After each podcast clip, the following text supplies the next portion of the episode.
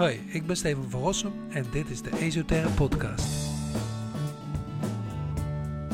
In deze podcast spreek ik diverse gasten uit de complementaire zorg. Van lichaamswerkers tot psychiaters en van relatietherapeuten tot wetenschappers. We hebben het over fascinerende onderwerpen die ons mensen bezighouden. Bewustzijn, vitaliteit, gezondheid, persoonlijke ontwikkeling, etc. En elke keer worden we weer iets wijzer. Luister je?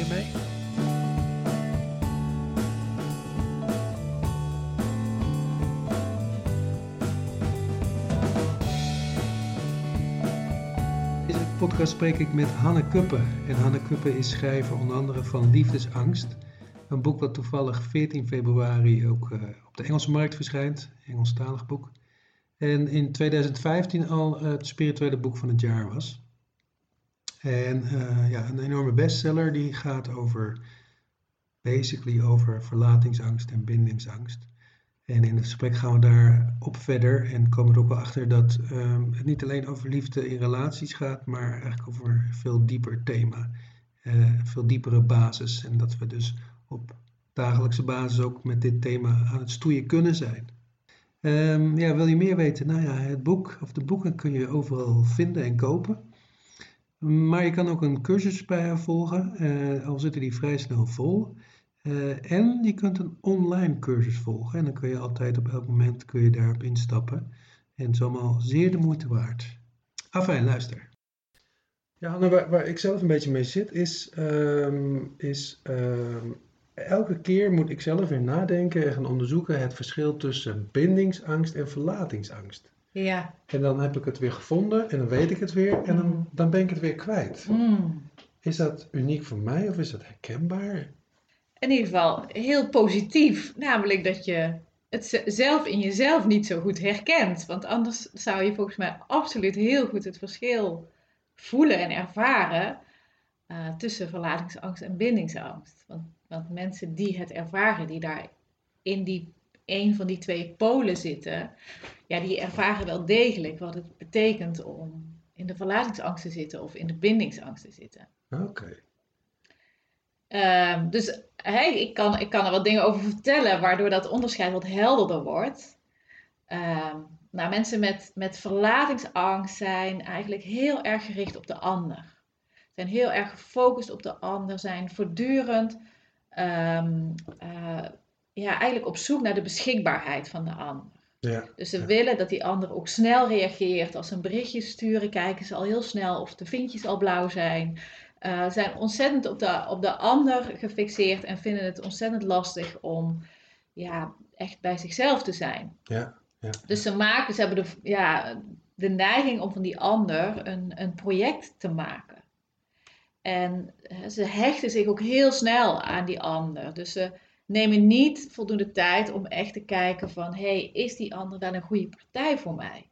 En, en hoe gaat die ander dan eigenlijk met mij om? En is dat wel hoe ik dat zou willen? Nee, dus één zoen kan al maken dat ze zich totaal aan de ander overgeven. En, uh, ja, en, en ze, ze, vragen een betrokkenheid van die ander die eigenlijk, ja, waarvan die ander voelt dat is bijna, dat, daar kan ik bijna niet aan voldoen. Dat is, dat Ja. is too much. Ja. Ja. Dus ze zoeken voortdurend bevestiging. Voortdurend bevestiging. En ja, dat kan voor die partner ontzettend beklemmend en verstikkend voelen. Ehm, dus dat, dat is heel erg de pol van de verlatingsangst. Je, je Ja. bent eigenlijk niet goed bij jezelf, maar je bent voortdurend bij die ander, want daar zoek je je veiligheid, daar zoek je je houvast.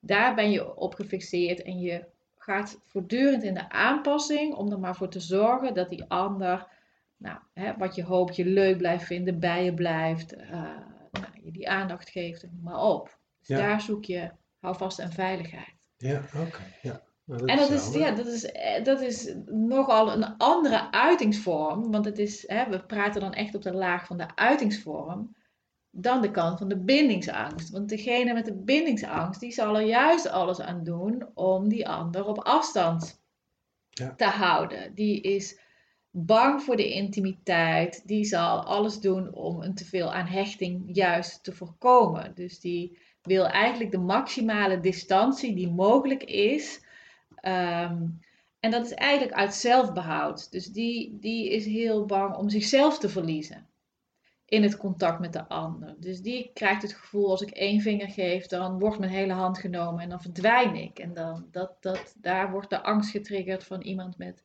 met de bindingsangst. Dus wat, wat die wil, is alle opties openlaten. Die wil keuze hebben. Die wil uh, zijn eigen gang kunnen gaan. Die wil uh, niet vastgepind worden. Die wil niet die commitment maken. Nee. Uh, dus dat is, ja, dat is echt een andere, een, een andere uitingsvorm.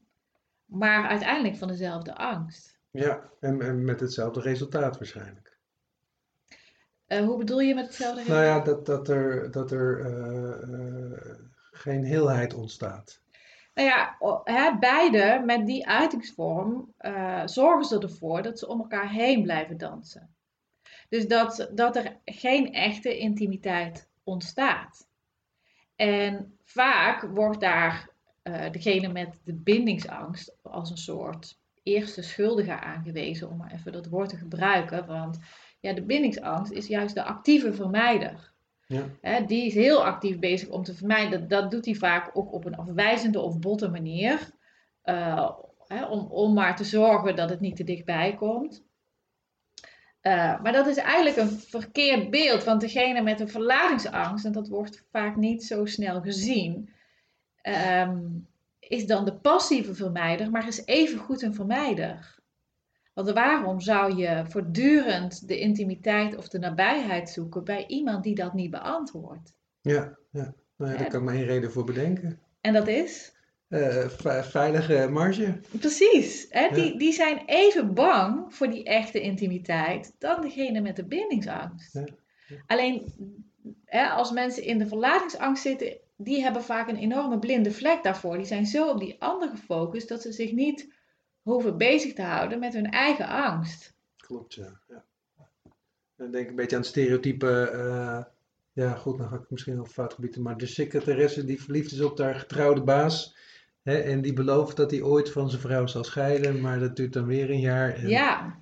En zij beseft dan niet dat zij dat zelf zo kiest. Precies, nou ja, dat is klas, klassiek voorbeeld, maar, maar dit zijn de voorbeelden. Dus dat je voortdurend valt voor iemand die gewoon niet beschikbaar is, die al in een relatie zit, uh, die in het buitenland woont. Want dat is natuurlijk ook zo'n ding van, of je woont te ver weg, uh, iemand waarvan je denkt, nee, die is te oud. Dat het eigenlijk al, al um, impliciet een, ja, een grens is waarvan je eigenlijk vanaf het allereerste moment weet, ja, deze persoon is niet beschikbaar. En daar toch voor gaan. En dat is, dat is je eigen ja, hang naar veiligheid die je dan zoekt. Ja, ja. En, en, daarin niet kan beseffen dat je eigenlijk precies krijgt wat je wil. Ja, ja want, want je bent voortdurend eigenlijk in de valse hoop. In de valse hoop, als ik maar mezelf aanpas, als ik maar dit, als ik maar dat, dan gaat die ander wel van zijn vrouw weg. Of dan gaat die ander verhuizen. Of dan, nou, whatever. Ehm, maar het is een self-fulfilling prophecy als het ware. Dus je bent je angst uh, je maakt je eigen angst voortdurend waar. Want het gaat voortdurend zo zijn, als je in die dynamiek zit, dat je juist krijgt wat je, wat je wilde vermijden. En dat is een enorme paradox in deze dynamiek. Je, bent, je, je hebt de intentie, als ik dit doe, dan vermijd ik de pijn. Maar eigenlijk creëer je hiermee voortdurend dezelfde pijn van, van de afwijzing en de teleurstelling. Ja, ja. Wat mij dan zo fascineert, hè? ik ben nu 50 en ik ben wat rustiger vaarwater gekomen, maar ik heb dus internationaal, feilloos, altijd die mensen weten te vinden die daar precies aan voldoen aan die, zeg maar, dynamiek van die verlatingsangst en bindingsangst. ik heb zelfs ben met een Amerikaanse vrouw getrouwd geweest. dus hoe, maar waar ik me wel eens afvraag is van, hoe voel, hoe merk, hoe zie je dat dat, dat iemand is die jou daarin kan uh, triggeren of hoe je ook noemt? Dat zie je niet aan iemand zijn kleurogen of uh, neus. Of, uh, weet je, dat, dat, dat is een hele andere laag waar je op resoneert. En dat is een laag die, ja, weet je, onbewust is dat zoeken mensen naar veiligheid. Dus dat is een laag die al, die al veel eerder weet dan jij in je bewustzijn hebt. Van hé, hey, hier dit, dit past precies op mijn ja, verlangen naar veiligheid. En uh, dus dat, dat, is, dat is energetisch, die klik energetisch, die heb je ergens al onbewust veel eerder gevoeld dan dat je bewust wordt van hé, hey, nou, dit, hè, je, je hoeft daar geen woord voor gewisseld te hebben. Nee, precies. Het is, het is denk ik inderdaad iets, iets wat je ja, energetisch uh, binnenkrijgt of zo. Hè? Ja. Nou, ik bedoel, ik denk aan die, aan, die, aan die bar waar nou ja, tientallen vrouwen staan, allemaal leuk en aardig. En toch weet ik die te vinden die uh, mijn thema volledig kan spiegelen, zeg maar, of kan trigger of zo. Ja. Ja, en dat is natuurlijk niet alleen in geval van verlatingsangst en bindingsangst. Dat, is, dat is, dat, dat, dat is altijd als het gaat over menselijke relaties. En, en natuurlijk de, in de partnerrelaties, ja, ergens onbewust trekken we die spiegel aan. Uh, waar, waar we enerzijds die enorme chemie of die klik mee hebben, maar waar het universum wel een andere agenda met ons heeft. en waar we uiteindelijk uh, nou, hopelijk na, uh, na een aantal hele fijne jaren, ja, komt er dan toch ergens een keer wel het moment dat je denkt, oh, maar daarom heb ik deze partner gekozen. Ai, au, au. ja, dan, dan komt ook de andere kant aan het licht. En dat is natuurlijk, ja, dat, dat het leven ook streeft naar ontwikkeling en naar heling en naar, naar vooruitgang, dat we kansen krijgen. Hè? Het, is, het is een cadeautje wat op je pad komt. En het is aan ons of we het cadeautje gaan uitpakken of niet. Nou, dat is mooi. Streven naar heling. Ja, zou dat een soort, een soort onderlaag in het leven zijn? Dat alles inderdaad zoekt naar evolutie of naar heling misschien wel? Ja, ja. Dat, dat, denk ik. En dat zorgt ervoor dat ik ergens in, hè, in Amerika die persoon tegenkomt die mij daar fantastisch mee kan helpen. Ja, ja, en of je hem nou in Amerika tegenkomt of om de hoek van de straat, het maakt eigenlijk helemaal niet uit. Maar kijk, de, de, de liefde tussen partners, soms moet de liefde ook juist intens en heel diep zijn uh, om bereid te zijn je schaduwstukken aan te kijken. Want potverdorie, we kunnen we kunnen nogal hè, onze schaduw tegenkomen. En als die liefde er niet zou zijn, hè, enerzijds zorgt juist die liefde ervoor dat het licht op de schaduw wordt geworpen. Uh, maar als de liefde niet zo diep zou zijn, waarom zouden we dan bereid zijn om die schaduw aan te kijken? Weet je, dan zou je zeggen, nou, geef mijn portie maar een fikkie en ik zoek wel een andere partner. Maar ja, dan, we kunnen veranderen van persoon, maar we zijn niet zomaar van ons patroon af.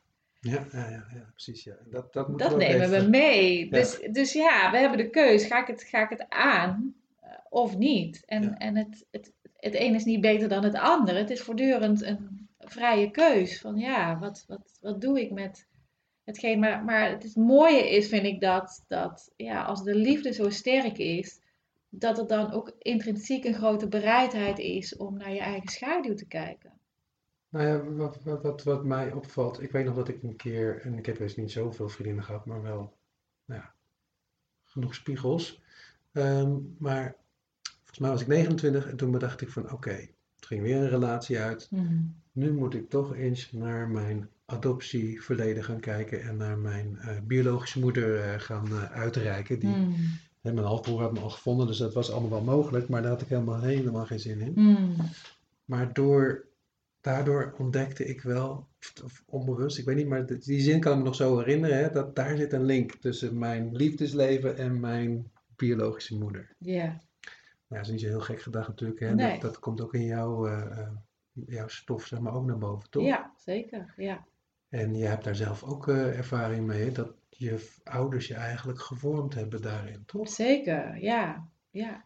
En dan denk ik, en dan komt zo mijn vraag hoor, maar de, eh, ik heb een mooie quote ooit gehoord van uh, liefde is een beetje zoals of mensen met liefde zijn als ganzen met hun moeder. als het ei open gaat, het eerste wat ze zien is hun moeder, het eerste wat wij zien is liefde en daar gaan we de rest van ons leven achteraan rennen. Mm hoe komt dat dat die ouders die dat fundament daarvoor leggen? Nou, wat er, wat hè, de, de oorsprong van deze dynamiek, want we hebben het, als we het hebben over verlatingsangst en bindingsangst, dan hebben we het over de uitingsvorm. Maar daaronder zit een laag van levensangst en doodsangst. Hmm. En de basis daarvoor wordt vaak gelegd in de eerste jaren van ons leven. Uh, dat kan zelfs zijn al in de baarmoeder of rondom de geboorte of, of echt die eerste jaren waarin hè, de hechting tot stand komt. En hè, als we kijken naar de natuurlijke hechting en, en, en ouders zijn vol beschikbaar en dan hebben we het vooral natuurlijk in eerste instantie over het contact met de moeder. En het kind kan daar landen en aankomen en de veiligheid en de geborgenheid en de warmte en de koestering ervaren, dan kan een, een, pasgeboren baby dat eigen maken. Ja, daar Kan je, dat kan je internaliseren, dat kan je van jezelf maken. Dus dat kan je als het ware indrinken, zodat je lijf het leert kennen van binnen. En dan wordt dat je basis. En als dat je basis is, als je dat hebt meegekregen in je basis, dan, uh, ja, dan lukt het je om dat in je latere leven zelf vorm te geven. Dus dan heb je die basis waarin je voelt, er is liefde voor mij, er is warmte voor mij, er is welkom voor mij, er is thuis voor mij. En dan lukt het om dat ook te creëren in je eigen leven. En dat is wat er precies misgaat als het gaat over deze dynamiek. dan is daar in die, in die eerste periode van dat in te drinken, is daar iets misgegaan. Ja. En, en dat, hè, dat kan vele vormen hebben. Je noemt het voorbeeld van de adoptie. Ja, als, als, als een kind wordt afgestaan, dan is dat al een eerste ervaring van afwijzing. Ook al doet de moeder dat misschien met de beste intenties en de beste hè, liefdeswens voor het kind. Maar het is een ervaring van, van, van afwijzing uh, voor het kind. Ja. En, en in mijn geval, waar mijn broertje overleden is voordat ik geboren werd. En ja, en mijn ouders dan met een nieuw kindje. En hoe kun je een kindje weer echt emotioneel vastpakken als het als de rouw er nog zo vers is. Ja. Dat gaat eigenlijk niet. En hè, met, met het beste wil van de wereld, dat, dat zoiets kun je niet met je hoofd doen. Daar, daar, hè, dus dus als, daar, als je daar niet dat welkom en dat gevoel van liefde en, en, en laven en koestering kan aannemen, dan, ja, dan, dan wordt dat, dan blijft dat een leegte in jezelf. En die leegte, die wil je ergens eh, die wil je opgevuld hebben. Ja, en dan blijf je zoeken ergens naar die surrogaatmoeder. Dat je denkt, oh ja, wie kan mij dat alsnog geven? En, en later in ons leven uh, nou, is de partner daar natuurlijk de, de ultieme persoon voor, waarvan we hopen dat die het ons alsnog gaat geven. En, ja. ja, dan komt alles op de schouders van de, de partner. Ja, en uh, het is een manier om een partner heel snel weg te jagen. ja, jij raadt 40 jaar aan ellende, ga jij in één keer goed maken. nou, dat is uh, hoezo verstikkend.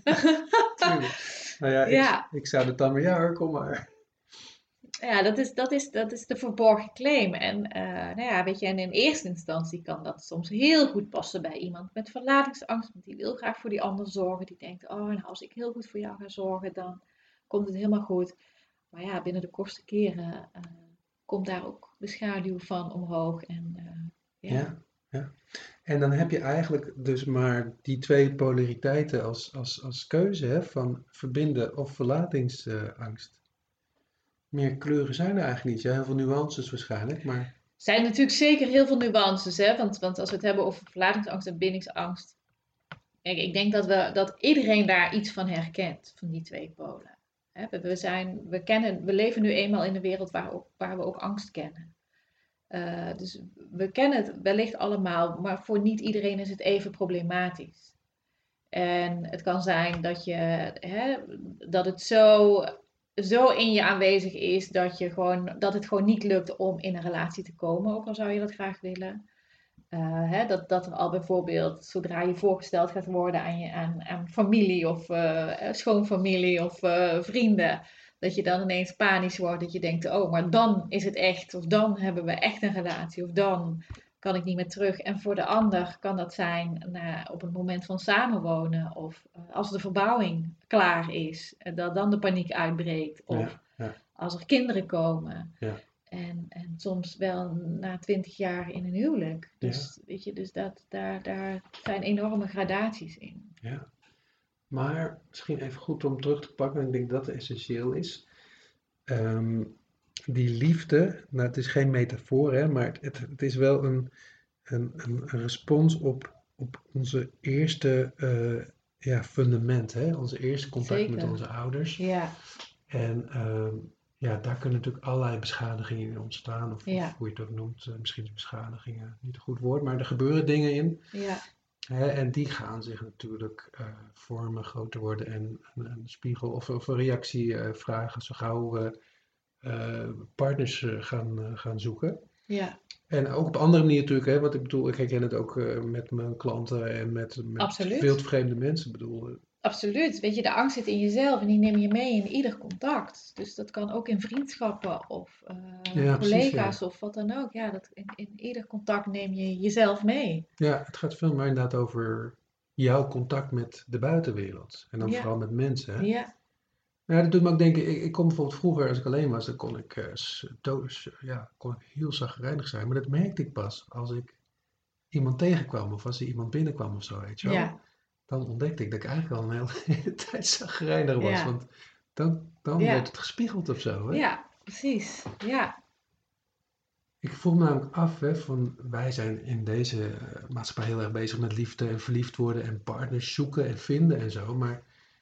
volgens mij was dat een paar generaties geleden was het heel anders. Was Mhm. liefde niet zo'n groot ding of zo. Of in ieder geval niet op relaties ge- gebaseerd, weet je wel. Het was niet, als ik dat terughoor, ik, heb, ik ben geen geschiedeniskundige, maar hè, de koning trouwde met een koningin van een ander land en de boerenzoon trouwde met iemand met een, eh, groot erf of zo, weet je wel. nou ja, ik denk als je, het, als je het in de context van generaties bekijkt, dan denk ik ja, als ik terugkijk naar de generatie bijvoorbeeld van mijn ouders, eh, die, die eh, in de 70, eh, achter in de 70 zijn. Ehm, in die generatie was veel meer aan de orde van, weet je, daar moet, er moet brood op de plank. Dat is een hele andere focus van overleven. Die hadden helemaal geen tijd, geen ruimte voor persoonlijke ontwikkeling. Dus, dus wat, je- wat je daarin ziet is dat de afhankelijkheid van, nou als je het even klassiek man-vrouw kijkt, nog heel groot was. Want de rollenpatronen waren nog heel eh, afgescheiden. Hè? Dat de man verdient het geld en de vrouw zorgt voor het huishouden. En daarin zit al intrinsiek een afhankelijkheid. Dus ik denk absoluut dat de dynamiek daar gespeeld heeft in, hè, in die generaties. Absoluut. Alleen, ja, je hing de vuile was niet buiten. eh, je bleef wel bij elkaar. eh, vanwege ook die afhankelijkheid die je al veel meer naar elkaar had. Je ziet ook als, als eh, een van de twee dan wegvallen en overlijden, dat de ander soms bijna geamputeerd overblijft. Van, weet je, dan, Ja. dan, ja, dan wordt pas duidelijk waar die ander eh, in voorzien heeft al die, eh, al die jaren. En ja, wat je dus zelf niet hebt ontwikkeld, omdat die ander dat altijd deed. Dus Ja. ik denk dat het, dat het absoluut speelde. Alleen wij hebben de luxe in onze generatie dat we, nou ook, ook vrouwen, iedereen kan in feite het eigen inkomen verzorgen. Dus we hebben de, hè, we hebben de mogelijkheid om autonoom te zijn. Eh, de keuzes en mogelijkheden zijn nou, verveelvuldigd, zeg maar. Ja. Ehm, ja, dus, dus dat ligt allemaal niet meer zo. Dus we hebben nu de mogelijkheid om onszelf te ontwikkelen. We hebben ook de luxe om met persoonlijke ontwikkeling bezig te zijn. Ja, ja precies. Dus je kan ook heel makkelijk zeggen: Oké, ik stap eruit. Ja, ja, precies. Ja. hè, dat- Zo dat- opties. Ja, Nou ja, dat is niet, ja, ik vind het ook een fascinerend onderwerp hoor. Hoe, we- hoe de generaties voor ons hiermee omgingen. Hè? En dan hoor je toch wel heel veel, eh, dat er veel meer gezwegen werd. ja. En, en ja veel wel- meer taboe, Ja. een schaamte. Hè, de vuile was hang je niet buiten, het schaamte. Weet je, dat wij zo'n gesprekken hierover hebben op deze manier is, is, ja, is, heel, is eigenlijk nog relatief nieuw. Ja, dat is ongewoon. Hè, dat, dat, eh, ja, ik bedoel, dat, ik moest daar zelf ook doorheen toen, toen mijn boek de wereld inkwam. En ik wist, oké, dadelijk gaat, gaat de wereld het lezen.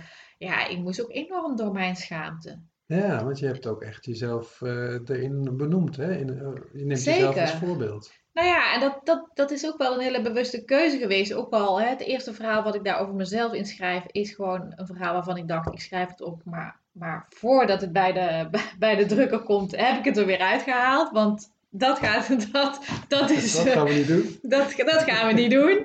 Ehm, en, en want ja, weet je, dit gaat, dat gaat mijn familie, mijn ouders, mijn familie, mijn vrienden gaan dat lezen. Nou, dan moet ik niet aan denken dat dat zo schaamtevol uh, en toch groei je daarin. En wat ik, wat ik heel bewust wilde, is, is naast de lezer gaan staan. Van ik ook. En ik, ik heel erg ook. Ja, ja. Uh, en en uh, ik wil niet, want ik heb natuurlijk ook mijn therapeutenkant en, en hè, mijn, mijn professionaliteit van, van, de, van mijn therapeutschap.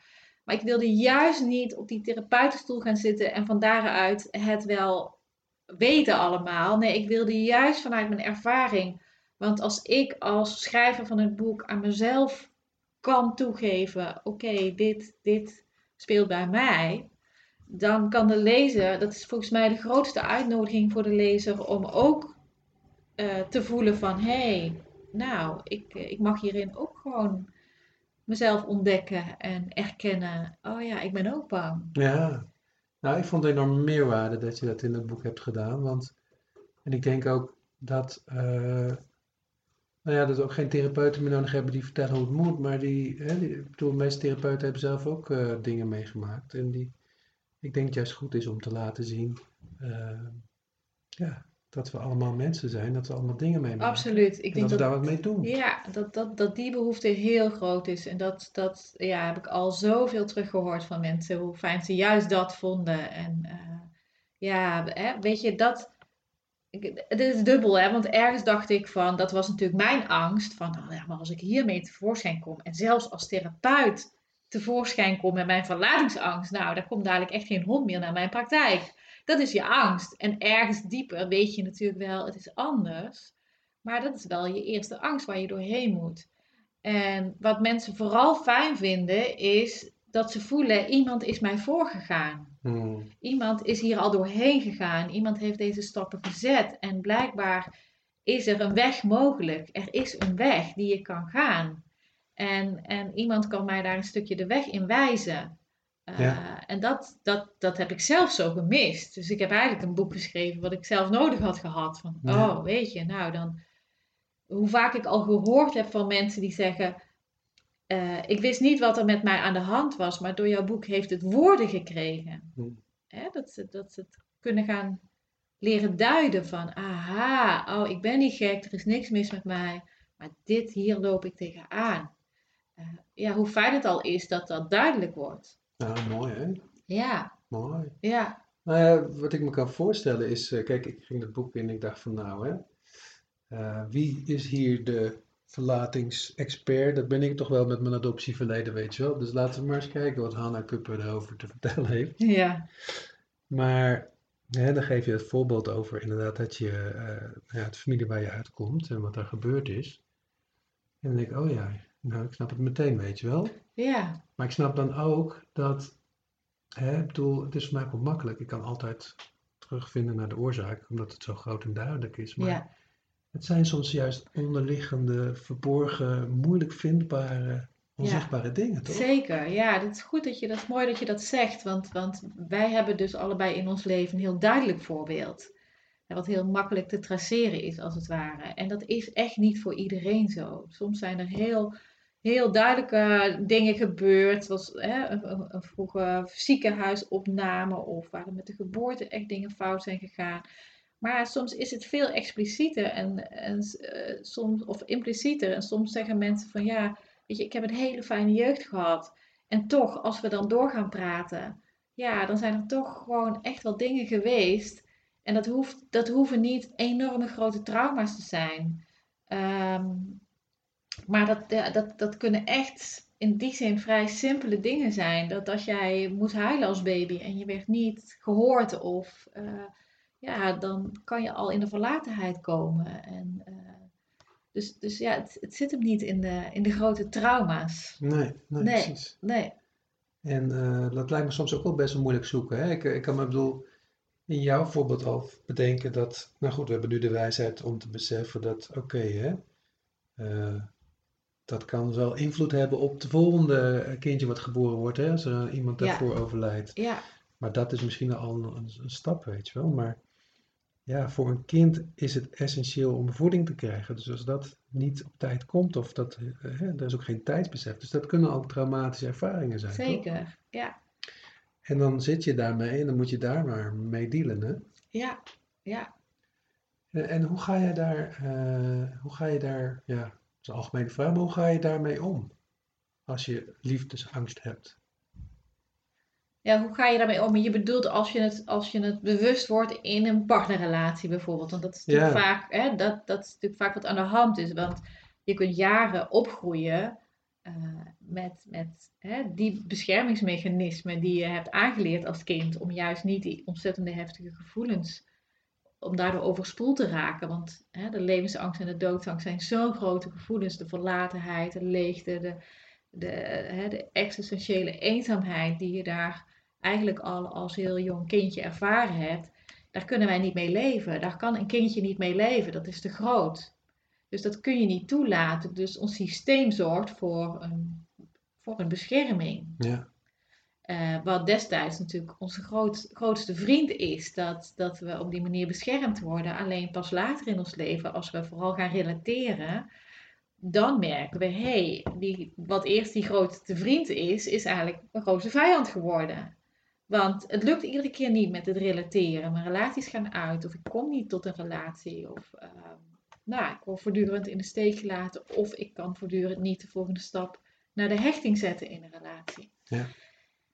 En nou, vaak, vaak is het zo dat dat ook nog wel een aantal relaties nodig heeft om erachter te komen. Want ons, hè, we hebben ook zo'n zo'n grote saboteur in ons die zegt, nou, die eerste relatie waarin je dat tegenkomt, het is toeval. Hè, de volgende dan komt het wel goed. Maar het, is gewoon, het was gewoon niet een goede match, noem maar op. We kunnen het allemaal goed praten in onszelf. Ja. Tot je na een aantal relaties gaat beseffen, jeetje, ik zit wel steeds in dezelfde film. En als ik steeds dezelfde, in dezelfde film kom, dan betekent het dat ik ook een, een, een eh, rol speel daarin. Ja. Dus dat je gaat ontdekken van, hé, hey, maar wat doe ik dat ik dit steeds tegenkom? En iedere keer in een ander jasje, een ander kleurtje, een ander vormpje. Maar ja, de, de principes, de patronen zijn hetzelfde als je, als je dat gaat leren zien. ja, Nou ja, en dan is vaak de eerste stap is de bewustwording. De bewustwording van, hé, hey, ben ik bereid om ook te gaan kijken naar wat maakt dat ik dat steeds tegenkom. Dat het dus niet voortdurend die buitenwereld is, maar dat je ja, gaat onderkennen van, hé, hey, blijkbaar heeft het iets met mij van doen. ja, precies, ja. Als En- steeds de constante factor bent, dan, eh, dan is dat een. eh, Dan is dat hint. zeker een... eh, Als jij steeds de hoofdrolspeler bent, ja, dan is dat best een hint. Best een hintje. ja, nou ja, en het, en het lijden is natuurlijk zo groot dat je ergens ook voelt van ja, maar als ik hier niks mee ga doen, dan blijft mij dit steeds overkomen. Want het, het, het is natuurlijk ook echt een lijdensweg als je iedere keer verlaten wordt of je relaties gaan stuk. Eh, dat is echt, ik, ik zie daar mensen, en ik ken het van mijn eigen leven, dat is ontzettend pijnlijk en daar, Ja. daar, lijd, daar lijd je echt onder. Ja. Ehm, dus dan begint het bij die bewustwording. En, en, daarom heb ik ook een boek geschreven van jeetje, dit, ik wil dat iedereen dit gaat leren zien. En dat gaat leren, want op het moment dat je het gaat leren zien, dan komt de stap, oké, nou wat kan ik ermee doen? Ja. En bewustwording is één, maar bewustwording wil nog niet zeggen dat het oplost. Nee. Eh, en natuurlijk, ons hoofd vindt het fijn om iets te kunnen duiden. Dat geeft al rust, dat geeft al een richting. eh, dan ga je dingen snappen. Dat, hè, dat is al heel fijn voor ons systeem om, ja, om dat vast te kunnen pakken. Maar voor de echte verwerking is wel nog iets anders nodig. Er zijn wel echt andere stappen nodig. En dat, ehm, eh, dat, dat gaat echt over de ervaring toelaten en, en het gevoel toelaten. Want we hebben allemaal laagjes, beschermlaagjes over die gevoelens ehm, gestopt, waar we dus niet bij willen. En, en ja, die, die, hè, die partner die maakt dat in ons wakker. Dus die partner is niet de oorzaak daarvan, maar die partner maakt dat in ons wakker. Ja. En ja, dan gaat het erover om stapje voor stapje die gevoelens toe te gaan laten waar je eigenlijk zo bang voor bent.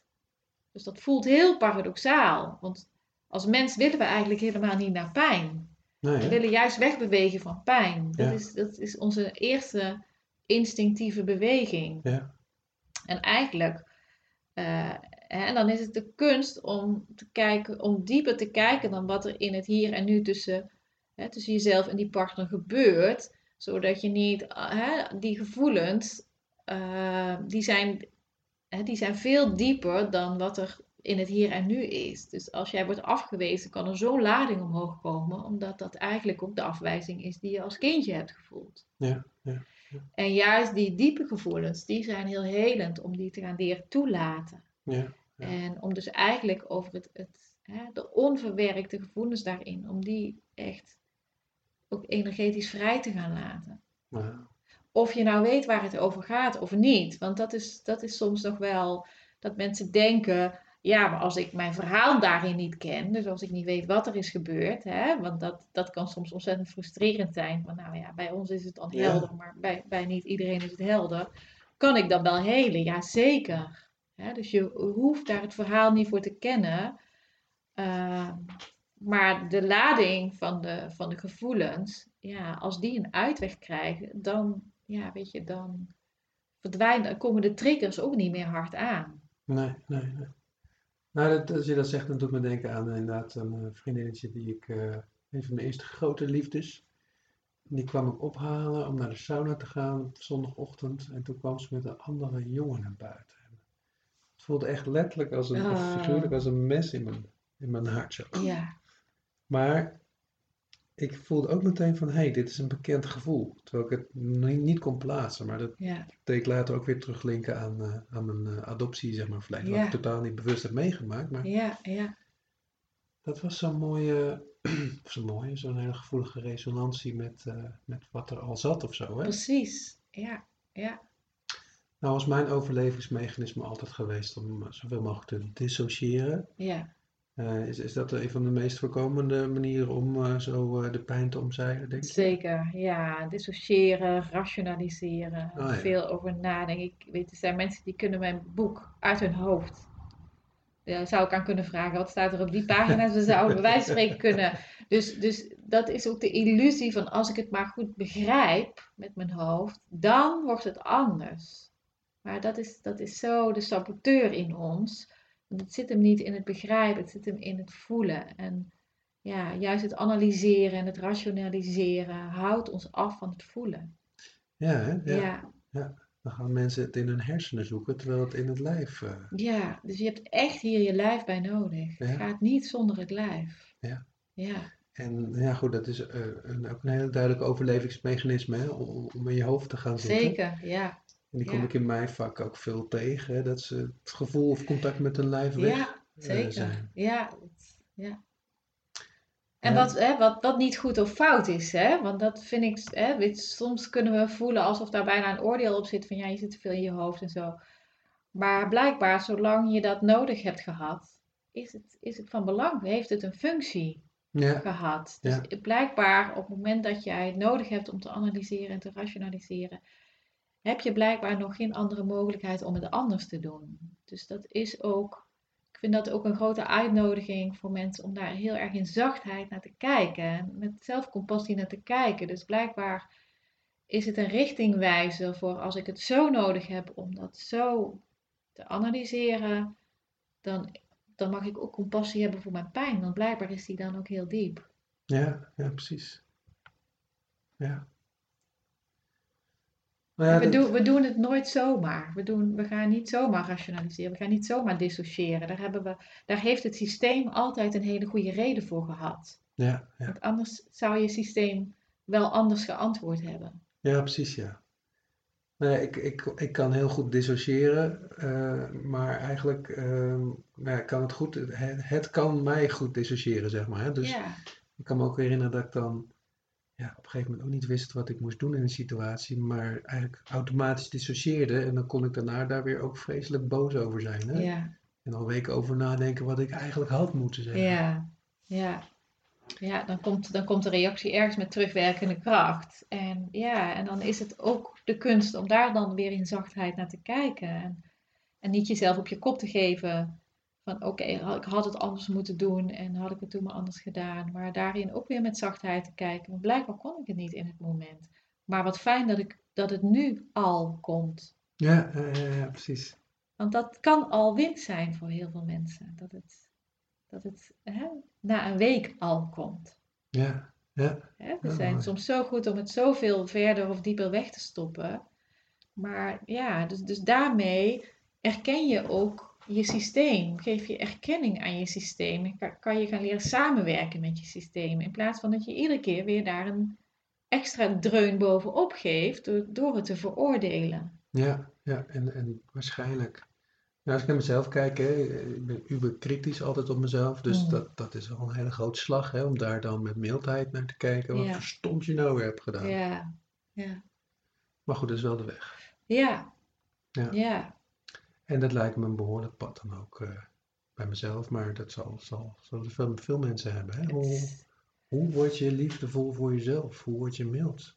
Ja, dat is, dat is echt een weg. Dat is echt een pad om, om steeds maar weer in zachtheid te gaan kijken. En hè, wat je zegt, hè, dat je zegt, ik kan zo, ook zo makkelijk kritiek hebben op mezelf. Dat, hè, die verinnerlijkte kritische ouder, dan ben je eigenlijk aan het herhalen wat, wat je ooit van buitenaf hebt ervaren, ben je met jezelf gaan doen. Dus die heb je echt verinnerlijkt. Uh, en dan je ook weer bewust worden, hé, hey, maar die stem is niet de stem van mijn hart. Dat is, hm. hè, dat is ook weer zo'n saboterende stem die voortdurend in de weg staat om, uh, ja, om mijn eigen liefde terug te vinden. Nou ja, maar daar zit zelfs nog wel iets van liefde in, hè? Die, die innerlijke criticus van mij, die probeert hè, mijn kritische vader voor te zijn. Dus dat, er zit ook nog iets van liefde in. Ja, daar zit een intentie achter van, uh, nou, als ik het eerst zelf doe, dan hoeft, hoeft het dan niet meer daar te gebeuren. Ja. En dat is natuurlijk een illusie, want je bent het voortdurend zelf aan het doen. Ja, dus Het, hè, en overlevingsdelen hebben altijd een positieve intentie, want die willen je beschermen. Alleen over, hè, de paradox is dat juist overlevingsdelen ervoor zorgen dat het voortdurend weer opnieuw pijn doet. Ja, ja, ja. Um, dus het echt weer contact gaan maken met je eigen hart. Ja, ja. Maar goed, als we dat nou accepteren allemaal, hè, dat het gewoon een, een reis is. Hè? Ja. Ik moet even aan de boeddhisten, boeddhisten denken, volgens mij, leven is lijden. Maar lijden is weer leren. Nou ja, en, en wat ik vaak tegen mensen zeg is, hè, weet je, dit is een, dit is een levensthema. De verlatingsangst, bindingsangst, juist omdat het in je eerste periode van hechting ontstaan is is het een thema wat je vaak al heel je leven met je meeneemt. Dus die overlevingsmechanismen, dus die, die jas, die je beschermingsjas die je destijds eigenlijk hebt aangedaan, uh, waarin je geen keuze had, dat, dat, moest je wel doen, die doe je niet zo makkelijk uit. Want daar heb je je veiligheid en houvast aan ontleend. Dus je kijkt wel uit om te zeggen, nou die jas gooi ik wel even van me af. Nee, dan ben je helemaal naakt als het ware. En dan komt van, hé, hey, maar als ik word ik wel geliefd als ik juist dat allemaal niet meer doe, maar als ik echt ben wie ik echt ben. Ja, mijn ware zelf ben ik wel geliefd om mijn ware zelf en niet om mijn aangepaste zelf. Ja. Uh, daar zit de angst op. Als ik die jas uitdoe, ja, dan, dan uh, wordt zichtbaar wie ik echt ben. Ja, dan word je dus kwetsbaar. En dat, is het allerkwetsbaarst. Ja, natuurlijk, ja. Ja, ik denk, je hebt over die jas. Denk van, oh ja, daarom willen we natuurlijk af en toe uh, lekker dronken worden of lekker drugs. Of hè, dat we die jas misschien niet meer zo voelen. Want daar zit natuurlijk heel veel, ja, steeds corrigerend gedrag ook in, denk ik, hè? Nou ja, ik denk dat we, hè, want er zijn natuurlijk voortdurend momenten in ons leven waar we wel, uh, waar we wel even voelen wat daaronder zit. Onder hè, datgene wat we te beschermen. Dus dat we contact krijgen met die leegte, met die natuurlijk, we leven in een, in een maatschappij waarin we voortdurend alles om ons heen aanwezig is om ons af te leiden daarvan. alle, alle, nou ja, weet je, nou, noem maar op. Alles is afleiding. Dus, dus zelfs de maatschappij nodigt je iedere dag uit om in de afleiding te zijn en niet om te voelen. Zo van, ja, wie gaat er iedere avond, bij wijze van spreken, een kwartier zitten met alles uit. Geen televisie, geen telefoon, eh, geen iPod, pads, noem maar op allemaal. Maar echt even op zichzelf zitten om te voelen. Van Mhm. hé, hey, hoe is het eigenlijk met mezelf? Ja. Hoe voel ik mij van binnen? Ja. Ehm, hoe, hoe, hoe ben ik deze dag doorgegaan? Heb ik de dingen gedaan die ik wilde doen? Heb ik goed voor mezelf gezorgd? Ja. Heb ik fysiek goed voor mezelf gezorgd, maar heb ik ook emotioneel goed voor mezelf gezorgd? Ja. Heb ik mijn grenzen goed aangegeven? Of heb ik toch weer dingen ingeslikt of mezelf aangepast? En weet je, we vinden het allemaal doodnormaal dat we iedere dag onze tanden poetsen. Daar denken we niet meer over na. Dat is een gewoontepatroon geworden. Maar we zijn nog helemaal niet. eh, we hebben dat, dat, die emotionele zelfzorg nog eigenlijk helemaal niet eigen gemaakt. Dat doen we vaak pas als het, nou ja, als het al, als het al eh, gebeurd is, als het kwaad al geschied is. Maar echte zelfzorg van hoe ga je iedere dag met jezelf om? En daarin echt de tijd nemen om te voelen voor jezelf, contact te maken met je lijf. Om eens even goed ook uit te ademen. Ja, Nou, dat is nogal wat. ja. ja, het klinkt heerlijk, maar ik doe het ook niet inderdaad. Nee, want op het moment dat we, dat we ons voor zouden nemen van oké, vanavond ga ik dat doen. Op het moment dat je dat wil gaan doen, dan neemt je hoofd het over en die zegt ja, maar er zijn echt nog hele belangrijke dingen die moeten gebeuren. Want die was die moet nog gedraaid worden en dit moet nog gedaan en dat klusje. Allemaal dingen die totaal onbelangrijk zijn, maar die ineens ontzettend belangrijk worden om je maar af te leiden van het werkelijk gaan voelen. Ja, ja, Dus dat, daar, zit, daar zit natuurlijk onze innerlijke strijd voortdurend. Kan ik hè, me aan mezelf overgeven, ja, met het risico dat ik verdriet ga voelen, of dat ik leegte ga voelen, of dat ik gemis ga voelen, dat ik tekort ga voelen, dat, dat ik verlatenheid ga voelen. eh. Ja. En dat is, dat is wel een helende beweging voor ons allemaal. Ja, ja. Maar de weerstand is zo groot. Nou ja, dat is eigenlijk wel bijzonder hoe groot die weerstand is om, om, om, om naar die pijn toe te gaan. Het is zo'n natuurwet om daar juist de andere kant van op te gaan. Ja, Toch, ik snap het, ik heb het, ik herken het. ja. Maar als je het van afstand bekijkt, zou je zeggen van wauw. Ja, dat is de maatschappij dus die daaruit ontstaan is ook, hè? Met alle Ja. prikkels. Ja, dus dat is, eh, dat is natuurlijk ook een afspiegeling van, ja, in de maatschappij is het, hè, zijn er, is dat echt nog wel een taboe van, van het rouwen, eh, gemis nemen, dat niet alles lukt. Ehm, hè, de echte schaduwkanten, mogen die er ook zijn? Ja, Ja. Dat we niet voortdurend dat perfecte plaatje naar buiten toe moeten uitdragen, maar dat het ook gewoon sommige dingen niet, niet slagen of niet lukken. Of dat je ook mag delen waar je worstelt of waar je pijn hebt. Ehm, ja, dat, dat, dat hoort zo bij het leven. Maar dat, ja, dat wordt nog wel een beetje naar de achterkamertjes. eh, ja, ja, ja. Nou ja, daarom denk ik dat het nodig is dat we voorbeelden krijgen inderdaad. Hè? Zoals jij ook in je, in je eigen boek jezelf als voorbeeld hebt genomen.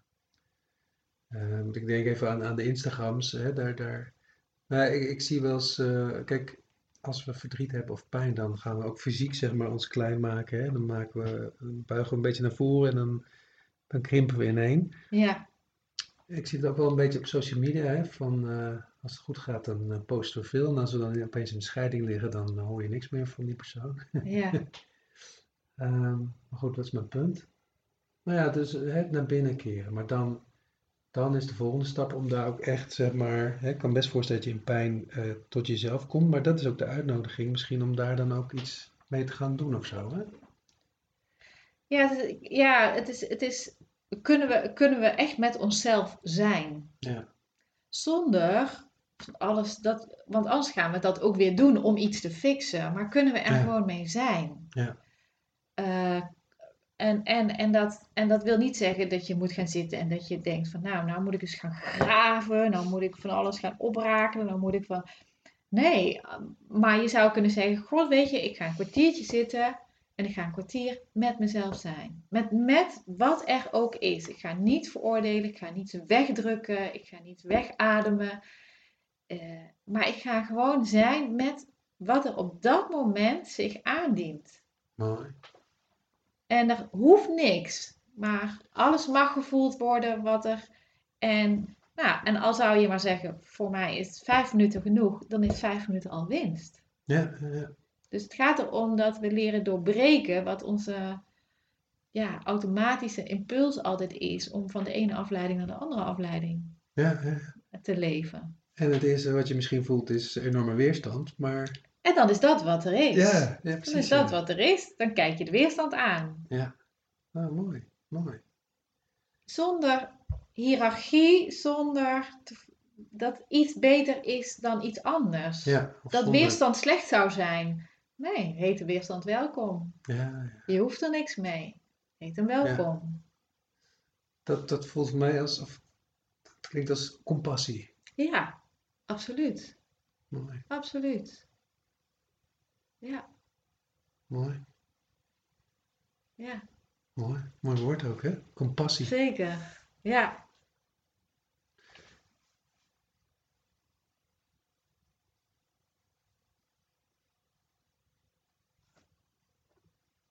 Je zit heel diep na te denken. Nou, ik zit even, ja, denk het ook, maar ik zit ook te voelen van, hè, compassie. Ja, als je het zo vertelt, als ik het woord al hoor, dan word ik al, al zachter of zo, hè? Hmm, ja. En ik zit te denken, oké, we moeten nog een vraag stellen.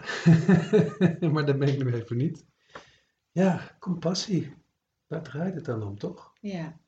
En nou, dat vind ik het mooi van jouw boek, is hè, van, eh, ik bedoel, we kijken heel erg naar, denk ik, vanuit de puberteit al naar relaties, naar leuke, aantrekkelijke, mooie mensen. En dan gaan we kijken naar, denk ik, naar mensen die het lijkt goede relaties te hebben. Hè? En daar zit dan ook een plaatje bij op, op Instagram met leuke huizen en leuke, en er komen leuke kinderen bij en zo. Eh, en dat is ook weer zo'n, en daar lopen we dan ook weer achter, hè, achteraan. Eh, maar het is weer de, ja, het is weer de buitenkant, hè? Het is weer die, Ja, en ons hoofd, het, ons hoofd heeft de neiging om te gaan vergelijken. En, en ja, en, en als je gaat vergelijken, is het gras altijd ergens anders groener natuurlijk. Want je, dat, dat is ook, hè, dat wil je zien. Je wil zien, kijk maar daar, daar is het beter. En die hebben het vast leuker. En die, eh, nou, noem maar op. Ja, En dat is eigenlijk het eerste wat ik in mijn trainingen tegen mensen zeg van, hè, dat ik ze echt uitnodig van, kijk, eh, probeer om ieder oordeel te parkeren, om echt in zachtheid naar jezelf te gaan kijken, want zodra je oordeelt, stop je met voelen en stop je dus ook met leren. Oordeel zet iets meteen vast. ja, En ja, als je niet meer kan voelen en niet meer kan leren, dan, ja, dan, dan is er weinig ingang. ja, ja, ja. Dus het is zo van belang om met alle compassie te gaan kijken. Nou, gewoon dat je mag gaan onderzoeken. Werkelijk jezelf mag gaan onderzoeken van... Oké, hoe ken ik dit? Hoe reageert mijn lijf hierop? Hoe doe ik dat? Hoe doet mijn systeem dat? Ja. Daar is echt een open onderzoek in te doen. En dan, dat brengt zoveel. ja. Eh, dan, hè, weet je, dat, dat is, dat, dan doe je zo'n deur open van, oké, het mag. Ik mag, ik mag gaan kijken. En ja, en ik, ik kan mezelf de permissie geven om ieder moment de deur ook weer dicht te doen. Dat is ook niet goed of fout. ja. Maar het begint in ieder geval wel met die bereidheid. Want ja, juist in deze dynamiek kennen mensen het zo om zo kritisch te zijn. En om zichzelf zo hard te veroordelen. Want ja, als je al, al tien keer in die relatie, die relatie is al tien keer aan en uit gegaan, dan durf je echt niet meer tegen, met je, tegen je vrienden te zeggen dat de elfde keer ook weer zo gegaan is. Weet je, daar ja. komt zo'n diepe schaamte op. Omdat Ja. je komt zo in een diepe onmacht van je weet niet hoe dan wel. En het gaat iedere keer mis en iedere keer moet je er weer mee naar buiten komen. Nou, dat is, ja, dat is afschuwelijk. Ja. Nee, of dat echt de ogen van de buitenwereld eh, ja, een trigger voor je worden. Die bijvoorbeeld zeggen van god met kerst eh, ja, zit je nu alweer alleen aan tafel met je familie. En waar is dan toch die partner? Die, Ja. hè, waarom lukt het je steeds niet om die partner te vinden? Ja, dat roept schaamte op. ja, ja, ja, En, en schaamte is echt intrinsiek het gevoel dat we niet goed genoeg zijn. Hè, bij, bij schuld is dan, dan hebben we iets niet goed gedaan wat we denken te moeten herstellen. Maar, maar schaamte gaat over onze identiteit. Dat gaat over onze zijnslaag. Ja, over je En als da- over je essentie, als daar de schaamte op komt, ja, dan, dan, dan durf je bijna die buitenwereld niet meer te ontmoeten in de ogen. Nee, ja, dat is ook een bijzonder fenomeen, hè? Schaamte. We zien dat dat ook te sprake zou komen, maar dat heeft natuurlijk heel erg mee te maken inderdaad met ja, je veilig voelen, vertrouwd voelen. Maar ik, ik moet denken, eh, ik, ik zag ooit een, eh, dat was op een programma ook, ging over schaamte volgens mij hoor, maar een man die zat in een hele grote volle arena van eh, stierenvechten Mhm. en dan werd hij eh, op, op de hoorns genomen door een mega stier. Het lijkt me best wel levensbedreigend. Nou, Maar wat er gebeurde is dat zijn, zijn broek werd uitgescheurd. Dus Ja. hij stond opeens voor 50.000 man in zijn naki. ja, En je zag hoe snel zeg maar, dat veel belangrijker werd dan die levensbedreigende stier die naast hem stond. Ja. Weet je wel? Dat die, ja, die, die schaamte was, was, was eigenlijk Ja. groter nog dan levensgevaar. hè? ja, Dus dat is een enorme drijf. ja, absoluut. Ja, onder schaamte zit altijd heel veel pijn. Ja, Ja, en we- waar we het net even hadden over die jas die je hebt aangemeten om daar je veiligheid eh, aan te ontlenen. Hè? Dus als die jas uitgaat en je komt naakt te staan, dan daar, daar komt de schaamte om de hoek kijken van hé, hey, ben ik wel? En dan heb ik het nog niet eens over, hè?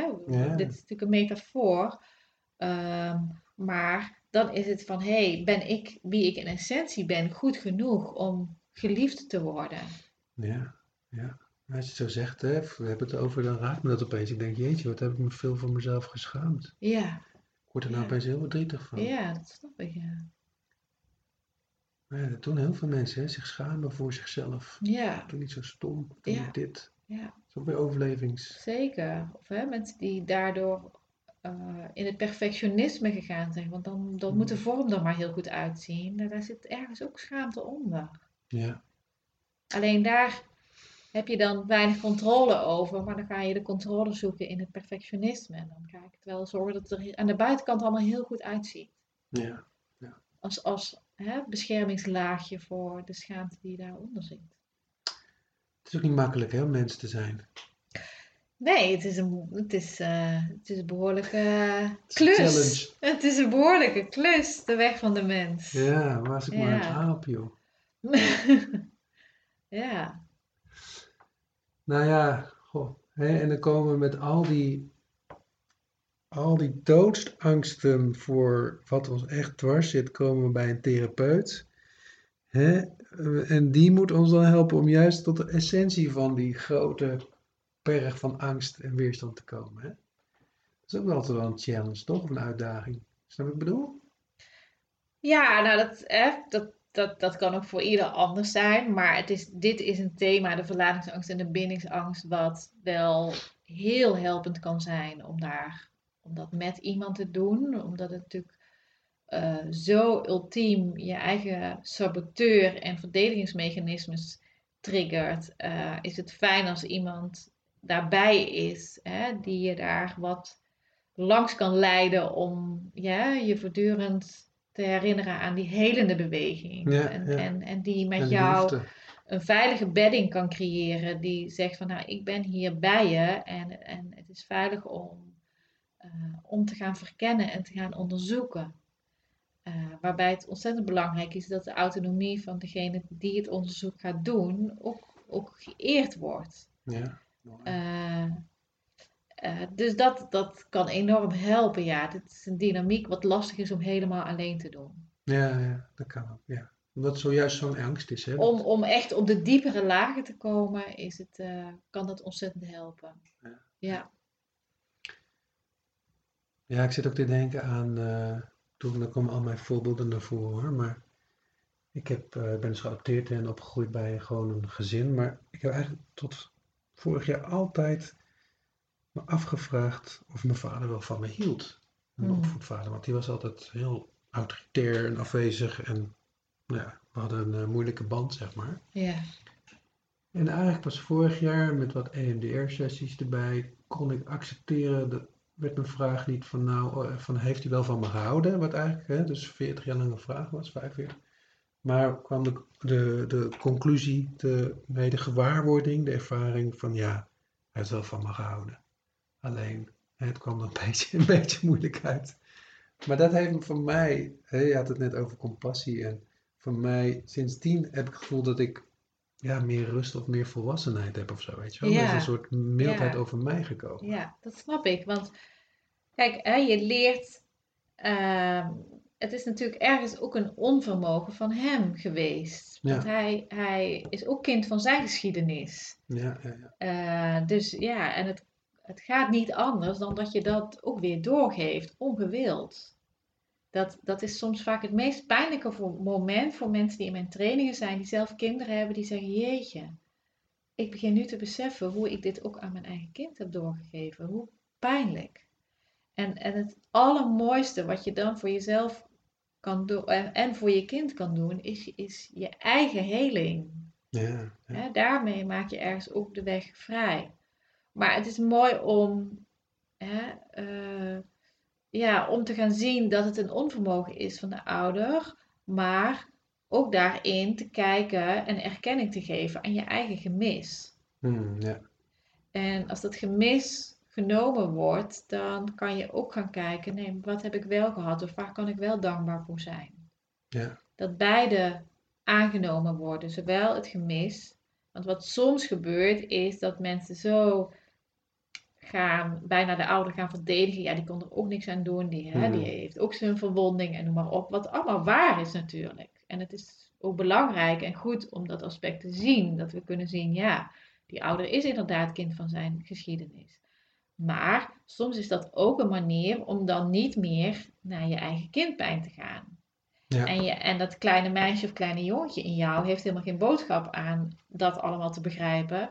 Die heeft zoiets van: ik heb gewoon pijn. Ja, ja, ja. En ik heb gemist. En ik ben boos. En ik ben bang. En ik ben verdrietig.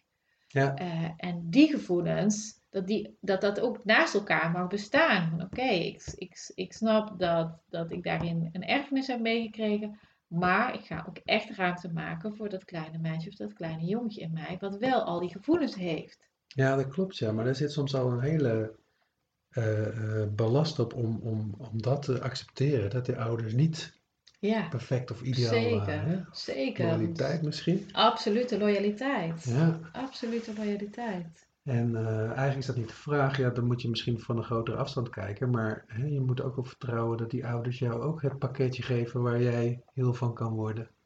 Maar goed, het is mm, voor de een makkelijker te zeggen dan voor de ander. Want er gebeuren natuurlijk ook vreselijke dingen. Ja, zeker. Dat is, dat, hè, dat, dat is, het is natuurlijk, ja, je, je hebt het te doen met wat je hebt aangetroffen. Ja, Of iemand dat ja. nu gewild heeft of niet, maar daar heb je het mee te doen. En dat, dat levert vaak een hele ontwikkelingsweg op, van wat je daarin mag ontwikkelen en mag leren en, en mag aankijken, mag helen. Maar het levert ook een kant op van kwaliteiten die je daardoor juist ontwikkeld Mm, hebt. Want, ja. hè, waardoor je juist misschien heel veel empathie hebt ontwikkeld. Of dat je heel goed naar mensen kan luisteren. Of dat je echt iets voor mensen kan betekenen. eh. hè, dus er zit ook een andere kant aan, een kwaliteitskant aan. Hè? Dus de ene kant is de kant van de, van de opgave. Van jeetje, wat is het een opgave? Maar er zit ook de kant aan van de gave. Ja, mooi. En het is ook belangrijk om die ook te zien. Alleen de gave, de kant van de gave kun je beter inzetten in je leven als, als de opgavekant ook aangekeken wordt. Ja. Gave en opgave. Dat is ook een mooie tweestelling. Ja, wat, wat, wat, hè, wat, wat, wat je ook zou kunnen zeggen, de, de wond en het wonder. Hmm, mooi. Hè? Dus je bent. Ja. verwond, maar, maar ja, het is ook het wonder van het leven en van alles wat je wel hebt gehad en de kwaliteiten die je hebt. En, en ja, dat is, dat, dat is de, de weg van de mens. Mooi hoor. Ja, Mooi. Nou, wat ik ook nog realiseer is dat ehm, we denken bij verbindingsangst vaak, volgens mij aan, partners en aan mensen. Maar volgens mij is er ook wel een soort bindingsangst met eh, het moment of zo. Snap je wat ik bedoel? nou, het kan, het, het- ook dat kan weer in, in, eh, in, in, eh, op allerlei manieren terugkomen. Ik weet van mezelf dat dat altijd, en dat is nu niet meer zo aan de orde, maar wat ik bijvoorbeeld wel had, is als ik echt een commitment maak met bijvoorbeeld dat je echt iets groots koopt of eh, eh, dat je een handtekening op een document moet zetten waarvan je denkt, oh, dit, dit is niet iets waar ik zomaar van af kan. ja, dat is echt zo'n zo'n voorbeeld dat je denkt, oh, ik moet eerst drie keer ademen. Ik moet wel eerst weten van, als ik er vanaf wil, hoe kom ik er dan ooit wel van af? Ja, en dan, en dan weet je gewoon, nou, eigenlijk gaat het daar niet over, dit wil ik graag. En ik zet mijn handtekening, maar het gaat niet helemaal vanzelf. Dus dat is ook weer zo, zo'n commitment maken naar, nou ja, dat kan zijn met een woonplek of eh, weet ik veel. Vaak met iets, iets ja. groots wat je aanschaft of nou, wat, wat, waar echt wel een, uh, een moment is. ja, daar daar. Hè, of je besluit, weet ik veel, in het buitenland te gaan wonen of whatever. van die grote dingen in het leven, die kunnen ook die bindingsangst uh, triggeren. Nou ja, dat doet meteen denken aan mijn aan eerste huis, of mijn huis wat ik kocht toen ik 30 was. Toen zat ik daar alleen op zo'n uh, groot of uh, notaris of advocatenkantoor met, ik zie dat plantje nog, zo'n grijs aloe vera plantje. En ik dacht dat ik flauw ging vallen, jongen. Ik ja. hoefde alleen maar even een handtekening te zetten, maar ja. dat was ook een moment wat ik, uh, wat ik nooit meer zal vergeten. Ja, precies. Ja, ja. Nou, mooi. Hey, mag ik nog even een vraag stellen? Uh, um, en dan gaat meer over therapeutschap. Hè? Um, jij hebt ook je bent ook therapeut, je bent ja. trainer. Wat, wat voor jouw gevoel, uh, uh, wat maakt een goed therapeut? Hmm. Wat maakt een goed therapeut? Nou, dat is wel een hele. nou ja, wat ik, hè, wat ik net zeg, het, het, het, wat, wat, ja, wat belangrijk is, is dat een therapeut ook heel goed besef heeft van zichzelf. Want een van de belangrijkste dingen, en dat gaat ook zo over dit thema, is dat een therapeut uit de projectie kan blijven. En uit de overdracht van de cliënt kan blijven.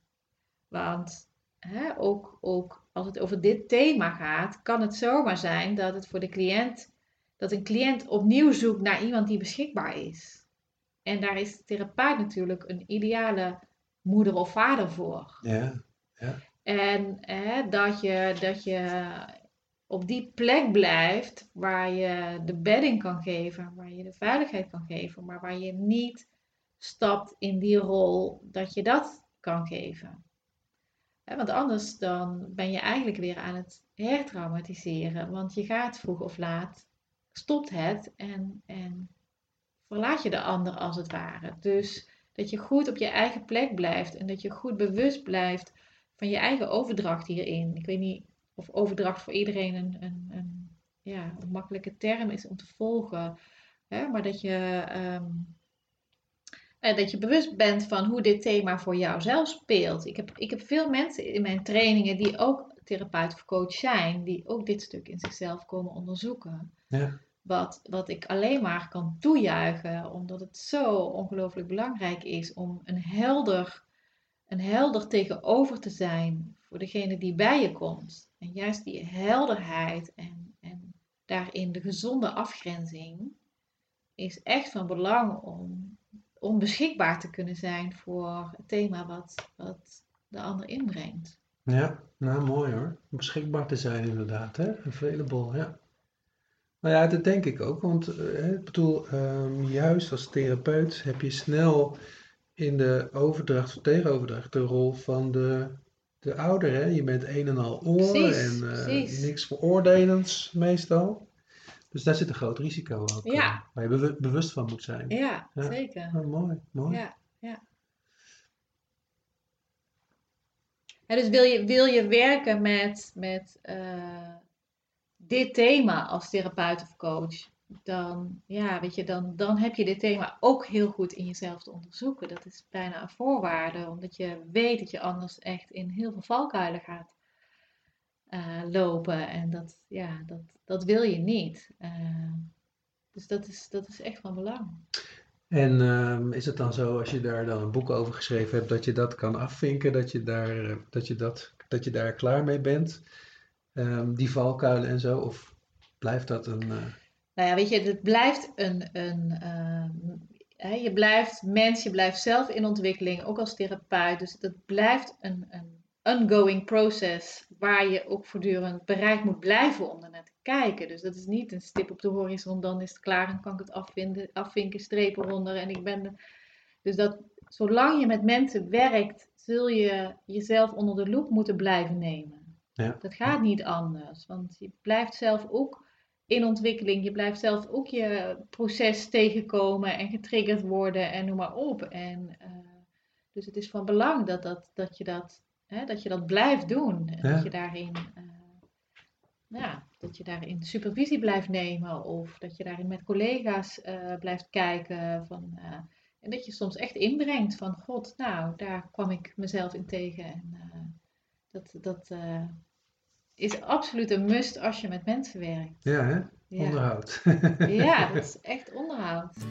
Hey Hanne, ik ben eruit. Ik ben er weer een stukje helderder. Ontzettend bedankt. Nou, heel graag gedaan. Dank voor je uitnodiging. Deze podcast is gemaakt door interviews Stefan van Rossum, redactie Esme Donker en Maurice de Gruiter. Muziek is van Stefan Alexander. Heb je interessante gasten of onderwerpen? Laat het ons weten. Vind je de podcast leuk? Vertel het aan andere mensen. En volg ons op Soundcloud, Spotify of iTunes. Bedankt voor het luisteren en tot de volgende keer.